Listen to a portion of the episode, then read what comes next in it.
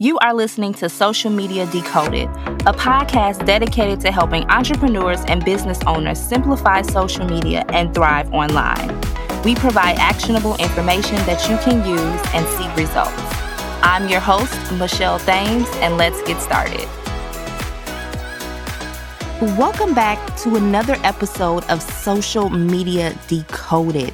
And in today's episode, we're talking about three trusted social media best practices for businesses.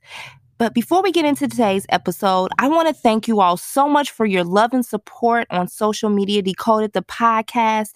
Please, if you have loved this podcast, if you found value, please leave us a rating and review. Every rating and review helps us to reach more people. So let's get into today's episode. So, as a business owner, navigating the world of social media can be tough, especially without the right guidance. Social media is a digital playground full of a lot of potential customers. It is important to make sure that your pages are competitive, relatable, and also focus on your audience. Once you've selected which social media sites are best for your business, which we have talked about on this podcast, you'll need to make sure that you are making the most out of your social media presence. And I completely understand that some of the best practices may not be known. So I want to give you a look into one of the what are the best practices that you can start implementing today to see results. So let's get into the first tip. The first tip is to research your competition. So, if you want to rule the social media game in your industry, you'll have to be better than your competition. And it's just simple as that. You need to find your competitors' pages, monitor what they are doing, and then create innovative ways to do them better. Now, we're not saying to copy what your competitors are doing, but it is important for you to know what's working in the marketplace. So you have to do competitive research. You have to ask yourself questions like how often should I post and how long should my posts be? Can they be answered through the DM? Can we answer questions via stories? These are the type of questions that you want to ask. Which way does better? You want to see what's working and also create something that will blow everybody out of the water. Don't fear your competition. Use them as inspiration and motivation to help your brand along the way on social media. So, also, you need to use the rule of thirds. So, many leaders in social media marketing have promoted the rule of thirds when it comes to the content that you are posting. And I believe I talked about this before. According to this rule, one third of your post should be promoting your products and services, another one third should be sharing your industry knowledge.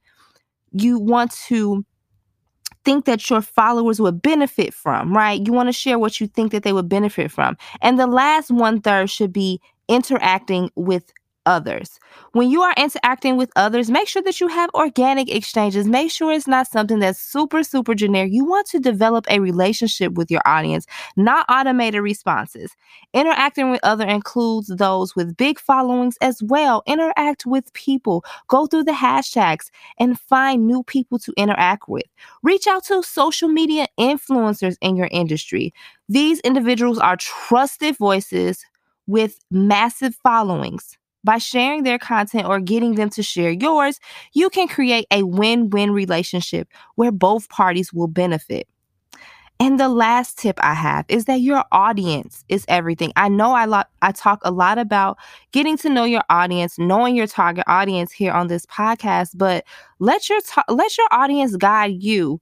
While you may experience satisfaction from writing a captivating post or sharing a beautiful photo, what your audience wants should always come first. And you want to monitor also what posts do well and what posts don't. That's why it's super important to make sure that you take a look at your analytics.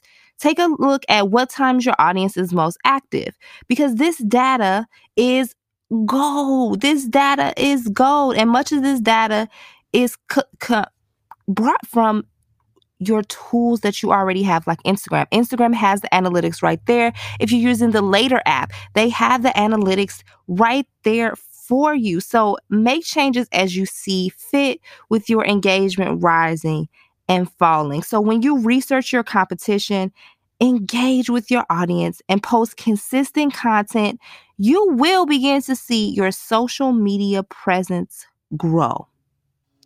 So make sure that you follow these tips. And even if any of these tips have helped you, I would love, love, love to learn about that.